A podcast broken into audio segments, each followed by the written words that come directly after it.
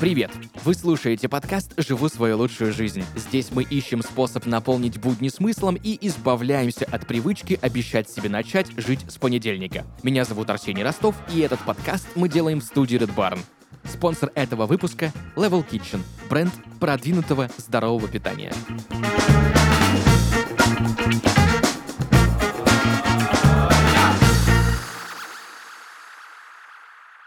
Друзья, сегодня в подкасте «Живу свою лучшую жизнь» будем обсуждать спорт как точку развития. И поможет нам в этом Сергей Прохоров. В прошлом пожарный спасатель, человек на спорте, как он сам говорит, фанат железного спорта. Серега, привет. Ну что, физкульт, привет. Физкульт, привет. Серега, честно тебе признаюсь, в прошлый раз, когда я в этом подкасте общался с кем-то про спорт, это было полгода назад, на твоем месте сидела фитнес-тренер Валерия, и она заставила меня отжиматься в конце выпуска. Я с нетерпением жду, что же меня ждет сегодня. Не, сегодня я такого делать не буду, потому что я считаю, что подход должен быть индивидуальный каждому клиенту, каждому человеку. Поэтому заставлять кого-то что-то делать, если он этого не хочет, не надо. Нет, я хотел. А, ну тогда это самое. Упор, Лёш, принять. Сергей, расскажи, пожалуйста, в двух словах, чем ты занимаешься, о своем пути в спорте и почему ты всегда говоришь, что спорт — это вот то самое, что тебя постоянно поддерживает. Давай начнем с самого начала. И с самого детства я был приучен к спорту. Так как мое детство проходило в 90-х, и я самый младший сын у отца, я пятый его сын, и все, конечно, мои братья, они были мне, так сказать, примером. И слабину давать я не должен был, несмотря на то, что передо мной вот они, еще четверо имеются. Поэтому меня с малых лет отправили на плавание. Я начал плавать, какой-то юниорский, там что-то там, какое-то место занимал даже, это уже было давно, я даже не помню. И потом постепенно, когда начинал приходить вот этот переходный возраст, я увлекся баскетболом. Я 8 лет в итоге занимался баскетболом. Это 8 лет различных соревнований, и областных, и там среди учебных заведений и так далее. Ну, чтобы так прям подробно не рассказывать об этом, просто баскетболом я увлекся, потому что вот этот переходный возраст, хочется быть не как все, а меня тогда заинтересовала хип-хоп-культура, а быть в хип-хоп-культуре и не интересоваться баскетом, это как-то неправильно. Если ты в теме, ты должен все. И рэп слушать, и баскетбол играть, и, я не знаю, там, и битбокс еще отбивать, да еще и брейк-данс танцевать. Это были нулевые уже, это было очень интересно. Ну и после 8 лет вот этого активного баскетбола, различных травм, разорванных мячей, оторванных сеток от кольца, погнутые кольца, меня ждала уже срочная служба в армии. И именно в армии я пристрастился к железному спорту. Мне повезло с частью, куда я попал, и с коллективом.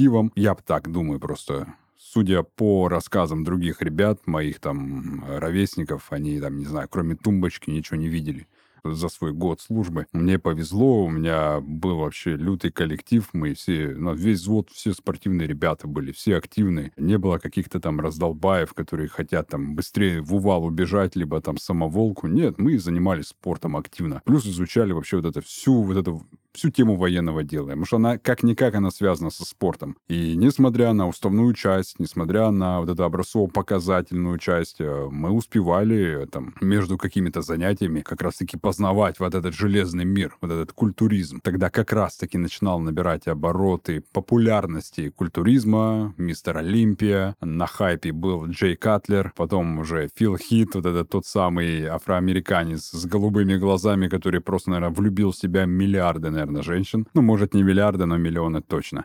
И все мы хотели казаться такими же мясистыми, мужчинами. Ты спрашивал о том, что спорт — это то, что меня всегда поддерживает. Это да, потому что я считаю спорт, какой бы он ни был, железный спорт, теннис, бег, скалолазание, да что угодно, это в первую очередь самодисциплина, потому что дисциплина должна быть в первую очередь у каждого человека. И неважно, это мужчина или женщина. Я не разделяю людей на гендеры в плане физической подготовки, потому что нет такого, что мужчины там намного сильнее. Нет, я знаю много женщин, которые намного сильнее многих мужчин и в плане железа. То есть они дадут еще фору вот этим мужчинам якобы. Поэтому это в первую очередь дисциплина. А дисциплина, она во всем формируется. В отношении к семье, в отношении к самому себе, к своим целям. Просто представь, да, в культуризме, то есть возьмем так, в фитнесе. Ты выполняешь одно упражнение многократно, не получая за это никакое вознаграждение, никаких наград. Ты это выполняешь, ты это терпишь через боль, через не могу, через не хочу, через ну его нафиг, все вот это. Ты это преодолеваешь. И также в жизни происходит. Вот эта самодисциплина, она формирует в тебе, так сказать, вот этот стержень жесткий. Когда ты понимаешь, что тебе придется выполнять некоторые действия в твоей жизни без наград, без каких-то заслуг, без медалек, без ничего, просто потому что ты должен постепенно по одной ступенечке идти вперед. Поэтому та самая самодисциплина, она развивается именно в спорте. И благодаря именно этому я в своей жизни то, чего я хотел добиться, я добился именно благодаря дисциплине, которую и развивает сам спорт. Ты еще работал пожарным. Какой-то у тебя был период жизни. Да. Сильно ли спорт помог тебе в твоей деятельности? Ну, конечно, да. Я 7 лет отработал в пожарно-спасательном подразделении Центроспас Югория. И этот спорт очень сильно как раз-таки помогает в подобных спасательных операциях. Я сразу говорю, что любое мясо, которое вы нарастили, вы должны его применять где-то. Да, я согласен. Есть бодибилдинг, есть men's physique, то есть те категории, выступления, где просто эстетика тела, красота. Это хорошо, да. Но если вы прям, ну, в моем понимании, если вы набираете какую-то мышечную массу, эта мышечная масса должна на вас работать в первую очередь. В пожарно-спасательном подразделении это как раз-таки и помогало мне. Я занимался в первую очередь, то есть культуризмом, это на наращивание мышечной массы, на оздоровление всех своих суставов, красных, белых мышечных волокон, это мы не будем затрагивать. И в пожарно-спасательном спорте ты как раз-таки уже формируешь функционал того, что ты наработал. Поэтому, работая в пожарной охране, тот опыт, который у меня был прям с малых лет, он постепенно, то есть он помогал в этом. И если, ну, я за всех, конечно, не скажу в пожарной охране, но большинство, процентов, наверное, 60, так, навскидку, сколько я знаю ребят, в пожарной охране работают тогда все вот такие спортивные, все такие упертые на своем, самодисциплинированные ребята, которые точно так же выполняют одну и ту же работу, без награждения, за какую зарплату. Так же это и происходит в пожарной охране, как это в жизни происходит, и без каких-то там особых там наград выполняешь сложную работу, иногда бывает очень опасную для жизни, для своей в первую очередь, потому что в первую очередь нужно думать о собственной безопасности, только потом ты думаешь о том, как уже спасать других людей. И да, спорт очень сильно помогал мне в пожарной охране выполнять те или иные спасательные операции. Круто. Друзья, Сергей еще ведет великолепный подкаст ОБЖ в нашей студии подкастов Red Barn. На всех платформах можно зайти и с удовольствием послушать, заценить. Серега там рассказывает огромное количество всяких классных, полезных вещей про безопасность, основы безопасности, жизнедеятельности. Это круто. Я послушал несколько выпусков, слушай, серьезно, прям очень классно, особенно с тачками, прям, ну, круто. Да, я стараюсь подбирать такую информацию, которую, так сказать, ни один УБЖшник вам нигде не расскажет, и преподнести ее более современным языком, говоря, как есть на самом деле, как это происходит, как оказывать доврачебную помощь, как осуществлять те же операции по пожаротушению, как транспортировать пострадавших, как эвакуировать их, как организовать ту же эвакуацию. То есть просто понятно доступным языком про то, что должен, ну, все-таки знать каждый, чтобы как минимум помочь самому себе. Еще раз, личный рекомендейшн всем послушать. Сергей, ты пользуешься услугами фитнес-тренеров или нет? И вообще, как лучше заниматься, самому или с тренером? Ну, начнем с того, что мое знакомство с фитнесом, с железным спортом, оно прошло без тренера.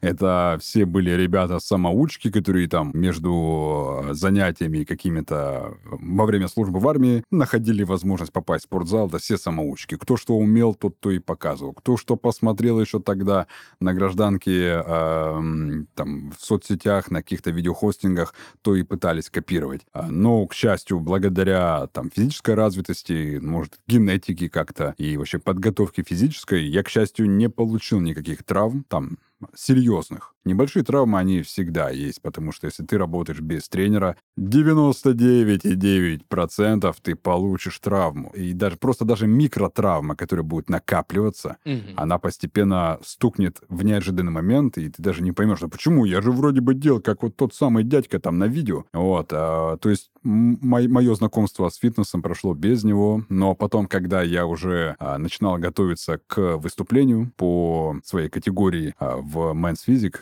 я просто не мог не воспользоваться услугами профессионала, который, вот, я помню, Ренат Самиков, он только выступил на соревнованиях в Новосибирске, и я захотел с ним поработать, чтобы он все-таки меня курировал. Весь процесс моей подготовки — это и питание, и режим. Это была намного строжайшая дисциплина, нежели она была у меня у самого. То есть вот я говорю про самодисциплину, это вроде бы звучит так, наверное, он там жестко вообще к себе относится. А тренер относится еще жестче. То есть помимо того, что он себя там как-то контролирует, он еще и контролирует самого своего клиента, которого ведет. Поэтому если, вот отвечая коротко на твой вопрос, можно, да, заниматься самому, но эффективнее, безопаснее для вашего здоровья это заниматься в первую очередь с тренером. Сразу объясняю, почему. Самостоятельно вы себе и грыжу можете заработать, и протрузии, и разрывы сухожилий, истощение связок, и так далее. Множество проблем, которые могут произойти из-за железного спорта, потому что железный спорт — это, в первую очередь, все-таки высокоинтенсивная нагрузка на организм. Человеку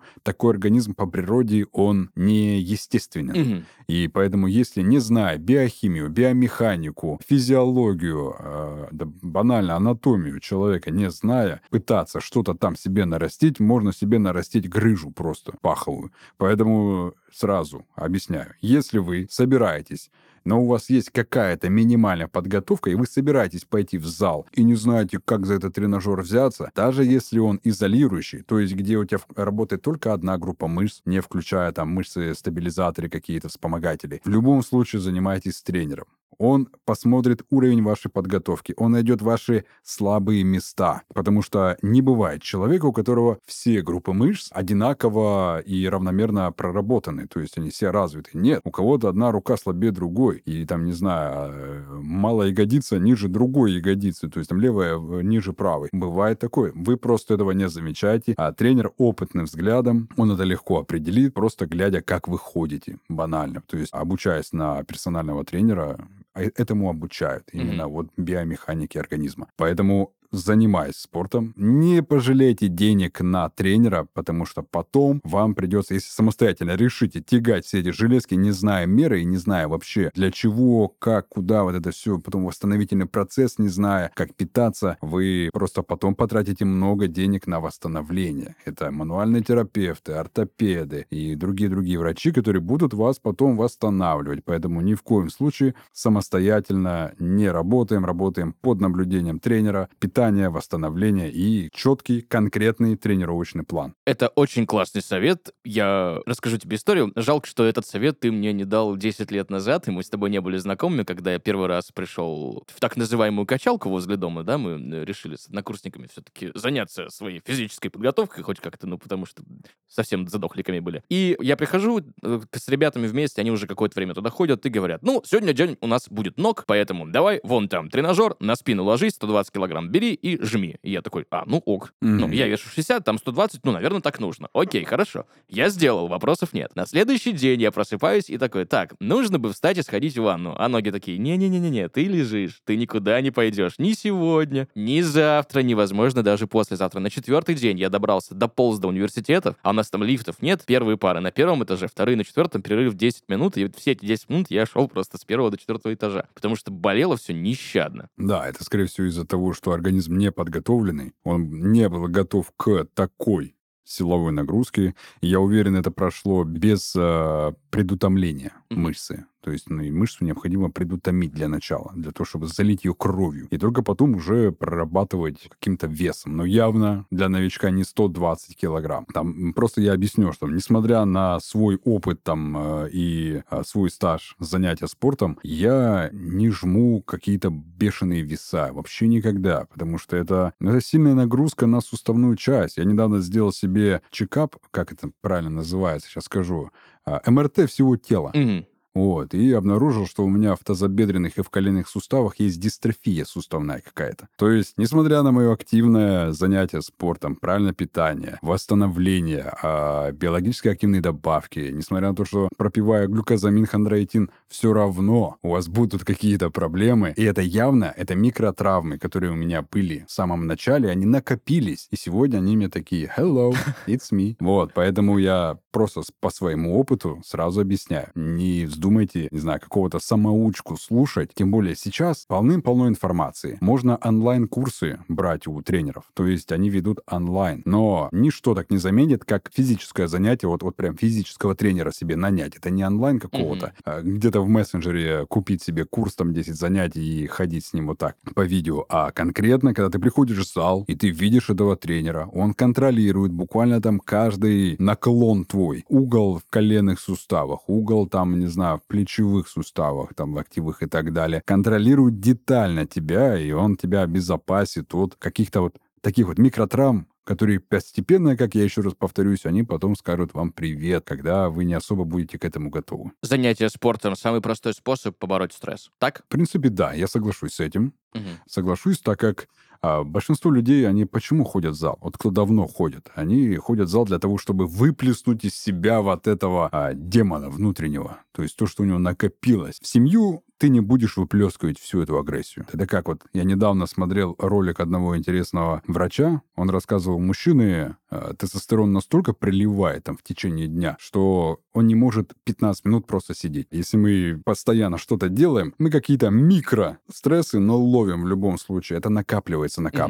И хочешь ты, не хочешь, несмотря на все современные веяния, общение с психотерапевтами и так далее, в нашем обществе, я буду по себе судить, в нашем обществе люди накапливают в себе, держат в себе. Даже вот за улыбкой многие прячут очень сильные переживания, стресс, и его куда-то надо деть. Если ты стресс никуда не денешь, вот эти эмоции, вот эту агрессию свою никуда не денешь, ты будешь его как минимум выплескивать там пассивной агрессией, а это еще хуже, чем активная агрессия. И вот этот накопленный ком, его нужно куда-то деть. И большинство выплескивают именно в занятии спортом. И неважно каким. Это может быть как раз-таки тяжелая атлетика, это может быть теннис, это может быть бег, сайклинг, то есть там на велосипедах педали крутят. Это может быть пинг-понг. Это вообще самое очень высокоинтенсивное вообще занятие, именно пинг-понг. То есть людям в основном надо выплескивать куда-то энергию. Сергей, кажется, сейчас увлечение спортом и фитнесом — это чуть ли не, знаешь, самое популярное хобби в последнее время, что, кстати, не может не радовать. Но, как ты думаешь, с чем это связано? С чем связана популярность фитнеса? Это следование каким-то модным трендам, да? Или же все-таки осознанная необходимость? Ну, смотри, я вообще не считаю, что занятие спортом — это какой-то тренд, потому что спортом люди занимаются веками, просто веками. Раньше не всем было доступно занятие спортом. Даже вот банально там. Раньше теннис считался вообще спортом для богачей. Потому что где-то корт надо найти, ракетку, мячей целая куча, потому что постоянно куда-то улетают. Бодибилдинг до сих пор считается одним из самых дорогих видов спорта, потому что это питание, это тренировки, это ты должен вообще быть беззаботным. Ни семьи, ни детей, ни хлопот, ни забот, ничего. Я, конечно, утрирую, но все равно. То есть раньше спорт был малодоступен, но люди занимались. Даже если мы возьмем там, я не знаю, какие-то мифологические рассказы, да, и там спортом занимались, и разные древние там греческие занятия, борьбой и прочее и так далее, всегда занимались спортом. Просто сейчас спорт стал более доступен для людей. Легче всего стало в данный момент заниматься спортом. Это, не знаю, мне кажется, с каких годов? Ну, где-то, наверное, с 10-х, наверное, уже прям такая популяризация пошла. Но я уверен, это не хайп, это, скорее всего, как ты и сказал, очень красиво, некое осознание, самоосознание человека, что именно спорт, он и помогает людям продлевать жизнь, чувствовать себя лучше, красивее выглядеть. Потому что люди зачастую идут в спорт, потому что они видят пример других людей.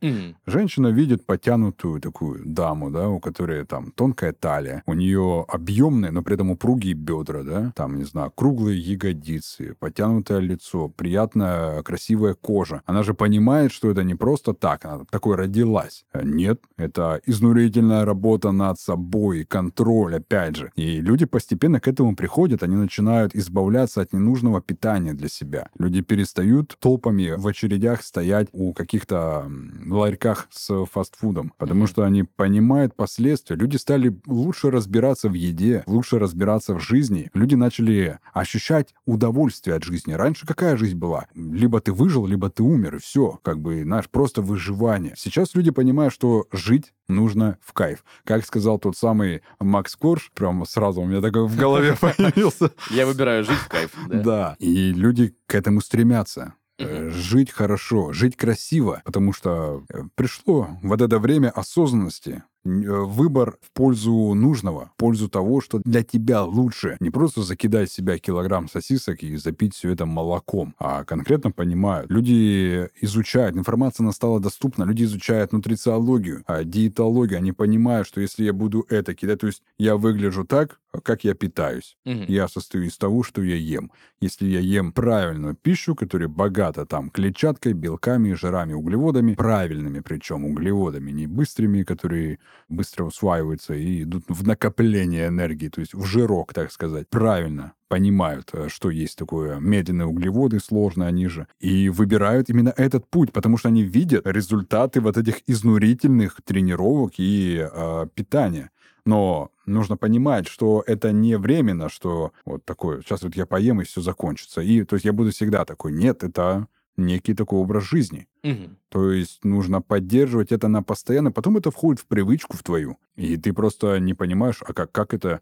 Вот я, например, на завтрак съел сегодня 6 яиц, 2 ломтика говяжьего бекона, 2 ложки столовой у меня было фасоли красной, овощей там целая куча накидал, я беру в рассыпчатую такую. То есть вот, это мой завтрак был. И я не представляю, как можно начать завтракать бутербродом. То есть это настолько вошло в твой образ жизни, что ты так питаешься, и ты от этого получаешь удовольствие. И помимо удовольствия ты получаешь какой-то внешний результат. Ну, еще и психологически ты себя любишь в отражении. Тебе нравится то, как ты выглядишь. Твоя кожа, твои волосы и твое тело.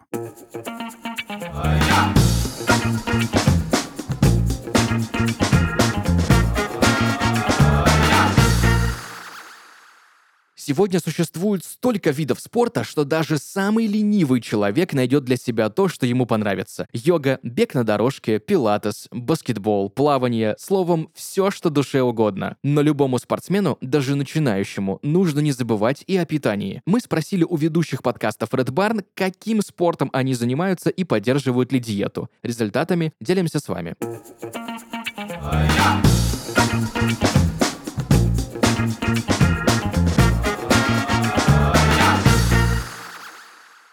Привет, меня зовут Люба, и я веду подкасты «Читать невредно» и «Омерзительная мифология». Спорт для меня — это танцы. Тут и пластика тела, и растяжка, и акробатика. Ну, словом, попробуйте хотя бы раз, и сами поймете, сколько мышц сразу у вас будет задействовано. Но если с танцами у меня все здорово, то за питанием я слежу постольку-поскольку. Ну, разве что стараюсь не есть все, что попало. Так что было бы здорово, если бы этот момент можно было, например, кому-то делегировать. К счастью для Любы и вас, дорогие слушатели, делегировать заботу о своем питании действительно можно. С этим прекрасно справится наш спонсор Level Kitchen. Level Kitchen — это бренд продвинутого здорового питания, который вот уже 6 лет экономит время своих клиентов и помогает им оставаться в форме. У них самое большое производство в стране и всегда свежая еда. Дело в том, что блюда под заказ Level Kitchen готовят непосредственно перед доставкой. Вместе с Level Kitchen не нужно думать, что приготовить, ведь об этом позаботились за тебя. У Level Kitchen широкий выбор программ питания, которые подойдут как профессиональным спортсменам, так и тем, кто хочет похудеть, набрать массу, или просто чувствовать себя лучше. Больше не придется себя ограничивать и тратить время на подсчет калорий. Ребята сами рассчитают КБЖУ, приготовят и привезут все необходимое в удобное для тебя время. В Level Kitchen уверены, что правильное питание может и должно быть вкусным и разнообразным. Занимайся тем, что сделает твою жизнь лучше, а приготовление и бесплатную доставку еды доверь Level Kitchen. Ссылка в описании подкаста.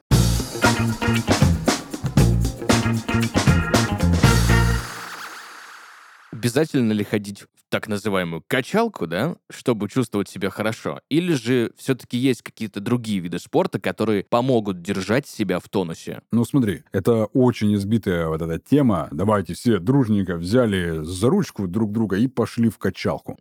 Не обязательно. Это можно заниматься, люди занимаются дома. Вспомни ковидный вот этот весь период. Я сам тогда работал фитнес-тренером в клубе, и все клубы позакрывались. Невозможно было заниматься самому и вести своих клиентов, которые уже оплатили наперед несколько там десятков тренировок. И мы начали этим заниматься дома через разные там мессенджеры, через которые можно было по видео созваниваться. И то есть ковидный период, он показал нам, что качалка не так и обязательно для того, чтобы поддерживать себя в тонусе, в хорошем состоянии. Это можно делать дома. Единственная такая здесь ремарочка. Дома люди себя будут жалеть. Это 100%. Это, как говорится, если ты дома купил себе штангу, она будет у тебя стоять пылиться. Вот все, кто купили себе беговую дорожку, либо велосипед, вот этот тренажер, он что делает? Правильно. Он пыль собирает и на него вещи складывает. Так оно происходит всегда, потому что дома своя энергетика. Дома нужно отдыхать. Но ковидный период, он все-таки немножечко разделил, да, наше понимание, что дома можно и работать, дома можно и заниматься, потому что мы много времени провели в домашних условиях и научились многому именно дома.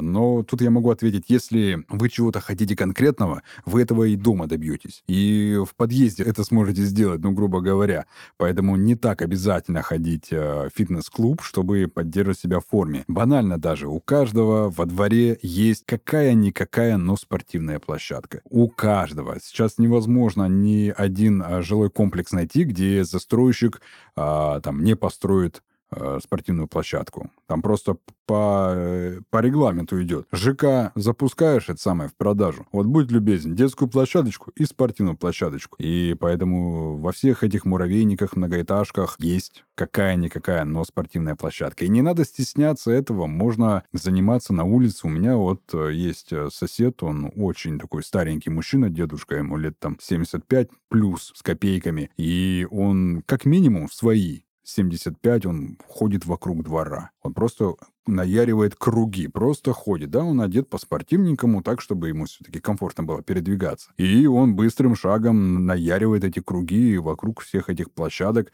То есть вот человек находит какой-то вариант. Поэтому не так важно место, где вы занимаетесь, важно, что вы готовы к этому. Вы хотите этого. А если вы начали заниматься там на площадке и понимаете, что ну здесь уже все, прогресса я никого не получаю, какой-то застой, ищите себя в другом. Ищите в другом, потому что многие люди, занимаясь одним видом спорта, переходили на другой и начали получать то самое блаженство, удовольствие. Я вот опять же повторюсь, вернувшись к первым минутам нашего выпуска, я занимался плаванием, занимался баскетболом. Я во всем этом получал удовольствие, но когда я познакомился с железным спортом, я понял, что вот это мне приносит просто неимоверное удовольствие. От этого я кайфую, потому что здесь помимо того, что ты должен просто что-то сделать, ты еще должен проконтролировать, восстановиться, подготовиться к следующей тренировке, чтобы как минимум побороть себя вчерашнего, то, что ты сделал вчера. То есть как минимум это не сдать слабину прошлой тренировки, ну и как максимум показать какие-то более внушительные и полезные результаты. Понятное дело, что спорт благоприятно сказывается на внешнем виде. Ну, тут вопросов ноль, да? Как ты говорил, да, про потянутые бедра, все. А что насчет здоровья в целом? Есть же мнение, что именно профессиональный спорт скорее объективно вреден для здоровья. Да, ты тут совершенно прав. Профессиональный спорт, он больше выполняется, знаешь, на грани человеческих возможностей, на грани того, что вообще способен сделать человек. И поэтому мы восхищаемся олимпийскими чемпионами, чемпионами по бодибилдингу, чемпионами по силовому экстриму. Это, прикинь, это дядька, который 150 килограмм сам весит. Он берет вот этот шар, который невозможно поднять, килограммов 100, наверное, перекидывает через себя. Но это же за пределами человеческих возможностей. Да, мы ими восхищаемся, но нужно понимать, что у профессионального спорта есть профессиональные болезни, профессиональные проблемы, которые вряд ли вы хотите получать. Да, мы можем восхищаться, но нужно понимать, это не за здоровье, это за результаты, это для какого-то шоу, это для каких-то, то есть, достижений, показать, что человек может перепрыгнуть человеческие возможности. То есть профессиональный спорт вредит здоровью, и на него равняться ни в коем случае не надо. Восхищаться, да, классно, круто, но ни в коем случае не равняться и не пытаться. Ну, если, конечно, вы осознаете это все, понимаете все последствия, потому что последствия могут не только физические, а еще и генетические. Мы возьмем ту же подготовку многих спортсменов, атлетов тренеров силовых видов спорта, многие используют фармакологию. То есть, несмотря на то, что какие-то препараты запрещаются, какие-то не запрещаются, люди осознанно к этому подходят, и использование фармакологических препаратов, они все-таки ведут к определенным проблемам, если это будет неправильно сделано. В команде у какого-нибудь, не знаю, бодибилдера, который идет на соревнования, подготавливается к нему, у него в команде от массажиста, ортопеда до биохимика. И вот как раз-таки биохимик, он расписывает ему конкретный курс, там, курс гормона роста и так далее, и так далее. И если он буквально неправильно сделает послекурсовую терапию, либо курс неправильно составит, вся подготовка, она просто уйдет к нулю. Либо после соревнований все уйдет к нулю. Поэтому это очень тонкая грань. Это очень опасно. И если вы, конечно, осознаете все риски, и вы готовы ради вот этого момента положить какую-то часть своего здоровья, своей жизни, то, пожалуйста, почему бы и нет. Но если вы понимаете, что с этим вы связывать всю жизнь не хотите, как вот я когда-то понял, подготавливаюсь к соревнованиям, потом мне пришло осознание, на самом деле я этого не хочу. Я хотел попробовать. Я попробовал, я понял, какие там дальше будут серьезные уже изменения. Зависеть от этого я не хотел. Потому что хочешь, не хочешь, но ты зависишь потом как минимум от занятий спортом. Другие же начинают зависеть уже от той формы, которую они обрели на курсе, и меньше они не хотят. И потом они подсаживаются на постоянный курс. Но нужно понимать, опять же, последствия этого всего. Если вы готовы к этому, то пожалуйста. Но помните, профессиональный спорт имеет свои профессиональные проблемы, которые, к сожалению, не всегда излечимы. Какие есть виды спорта, которые можно считать, наверное, самыми оздоровительными? Какие спортивные практики, по твоему личному мнению, лучше подходят для, например, снижения веса и улучшения метаболизма? Сразу бью в лоб и говорю, это ходьба в горку. Самое эффективное. Не бег.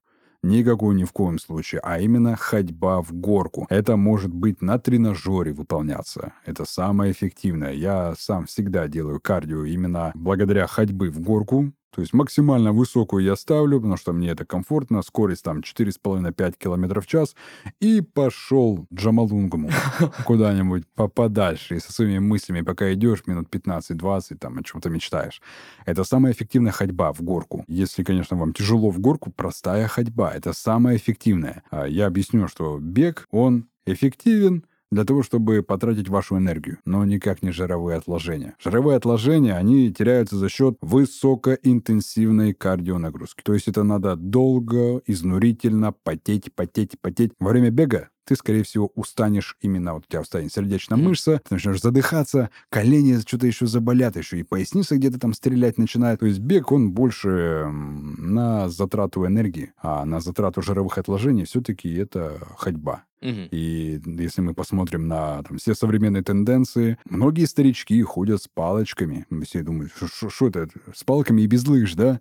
То есть это та самая скандинавская ходьба. Это максимально эффективно и полезно, между прочим, для людей уже такого возраста. Просто представим, вот наши слушатели меня не видят, но я ставлю руки, вот как при ходьбе некого такого робота, при подобном движении рук поочередно, то есть лево-право вперед ходит, у нас как раз-таки хорошо функционирует именно сердечная мышца. В возрасте сердечная мышца — это, наверное, один из наиболее важных органов, который будет поддерживать вообще жизнь человека. Поэтому эффективно это ходьба. Сразу говорю, это уже во вторую очередь пойдут совершенно другие уже занятия, но эффективно и доступно при этом каждому. То есть я не хочу навязывать, занимайтесь этим, не занимайтесь тем, что вам нравится. Но если у вас нет возможности что-то, какие-то там посещать секции, фитнес-клубы, ходите. Самое эффективное и при этом полезно. Как минимум можно раз в неделю на работу на велосипеде приехать. Вообще идеально, да. Вот ты мне как раз напомнил, недавно общался с одним знакомым, он в Берлине работает, и он рассказывает, как он с коллегами добирается на рабочее место. Они ездят по 12, по 15 километров на работу на велосипеде. Это получается в день ты проезжаешь по 24, там, 26, 27, около там 20,5 километров в день ты накатываешь. И говорит, это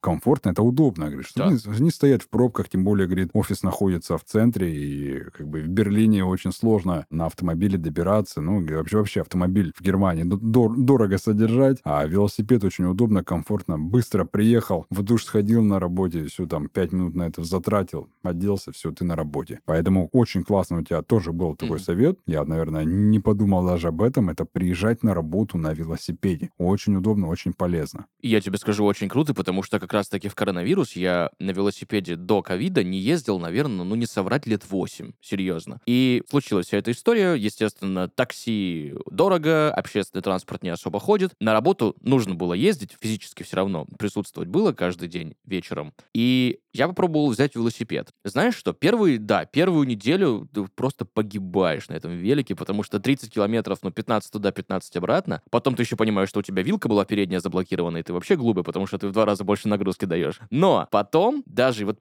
когда сняли все ограничения, все кайф, да, и, ну, в Краснодаре адские пробки. То есть доехать там 1,5 часа на общественном транспорте, там, из точки А в точку Б, это вообще среднее время. Велосипед 40 минут. Просто. И ты едешь в дождь, в снег в любое время года на велике, ты понимаешь, что очень... Знаешь, как бы какая история? Вот я сейчас не езжу на велосипеде, потому что купил себе машину и какое-то время назад, да, и пересел на автомобиль, потому что, ну, очень нужно много передвигаться по городу. Но именно тогда, когда вот только 1 точка в день, то есть ты утром выехал, вечером приехал, я замечаю, что вот, ну, организм говорит тебе так, надо возвращаться, потому что ты устаешь без нагрузки. Ну да, да. Как ты считаешь, Сергей, возможно ли не быть спортивным человеком, но все равно выглядеть молодо, подтянуто, красиво и жить долго свою лучшую жизнь? Ну, конечно, конечно. Мы генетику никто не отменял. Да. Есть люди, которые просто генетически, они предрасположены к быстрому просто наращиванию мышечной массы без какой-либо нагрузки. Просто генетически этому человеку повезло. Но чтобы свою шикарную генетику не растерять, он как минимум должен ее поддерживать, чтобы передать уже своему потомству, и они говорили, о, какой у меня дед хороший был. Благодаря его здоровью я вот, о, какой озорной, удалой мужчинка получился. Поэтому, да, возможно, но с учетом современности и с учетом вообще экологии, проблем с экологией и так далее, тяжело. Это тяжело поддерживать свое здоровье без какой-либо нагрузки. Поэтому, да, кому-то повезло, кому-то не повезло. Люди, которым не повезло генетически, они тратят просто, я не знаю, годы на то, чтобы хоть как-то, хоть чуть-чуть выглядеть так, как им хочется. Потому что, как говорится, если мы живем свою лучшую жизнь, мы хотим ее сделать максимально приятной и, ну, максимально в кайф, чтобы она была. Конечно. Поэтому даже если у вас очень хорошая генетика и вам повезло, чтобы жить свою лучшую жизнь, не забывайте, как минимум, да, правильно питаться, какую-никакую, но физическую активность проявлять, ну и не забывать про витамины, потому что витамины, они в нехватке, в дефиците у всех. Тем более, если мы возьмем среднестатистического жителя нашей страны, витамин D3 у всех на минимуме. Будь ты житель Петербурга, либо Краснодара, в любом случае солнышка не хватает всем. Супер! Спасибо тебе большое сегодня за погружение в спортивную тему, в тему здоровья, в первую очередь, железного спорта. Сегодня в подкасте «Живу свою лучшую жизнь» Сергей Прохоров, в прошлом пожарный спасатель, человек, который знает о спорте очень много, сертифицированный тренер, увлекающийся до этого и баскетболом, и плаванием. Попробовал, ну, мне кажется, ну, очень много всяких историй. В общем, про спорт знает все и немножко больше. Спасибо тебе еще раз большое за разговор. Спасибо тебе, Арсений. Мне было очень интересно поучаствовать в таком формате и быть полезным для твоих слушателей. Супер. В завершении я хочу попросить тебя дать совет, может быть, несколько советов тем, кто вот никак не может увлечься спортом. Например, мне. Ну, смотри, самое простое. Люди ценят то, за что они заплатили. Это сразу же. Ты купил автомобиль, ты его ценишь. Ты аккуратно закрываешь двери, ты его моешь, ты обязательно страховку сделаешь, ты будешь заправлять хорошим качественным топливом. То есть ты следишь за тем, что ты купил. Если человек очень хочет, но понимает, что он так называемая ленивая жопка, в таком случае нужно заплатить тренеру. И не надо искать дешевого какого-то там молодого пацана, который вот только-только получил там свой сертификат персонального тренера и проводит там за 100 рублей тренировочку персональную. Нет, ни в коем случае с такими не работайте, такие не смогут распинать вашу ленивую пятую точку. Берите опытного, берите высокооплачиваемого тренера, который знает подход к таким людям, потому что именно такие люди приходят к высокооплачиваемым тренерам. И запишитесь к нему на персональные занятия. Сразу же расскажите свои цели, что вы хотите, каких результатов добиться. Если вы там женщина, и вы хотите выглядеть как какая-то там, ну не знаю, там актриса, да, вот хочу быть, вот как она спортивная, вот такая. Что мне нужно делать, как питаться? Расскажите весь свой план. То есть вылейте душу своему тренеру, он все подберет индивидуально под вас. Назначит конкретное индивидуальное питание. Если у вас есть проблемы с финансами, и вы понимаете, что вот такое питание я себе не могу позволить. Объяснить ему, на что вы тратите деньги. Он может вам просто подсказать, что вот это можно не покупать, оно вам не пригодится. Тренер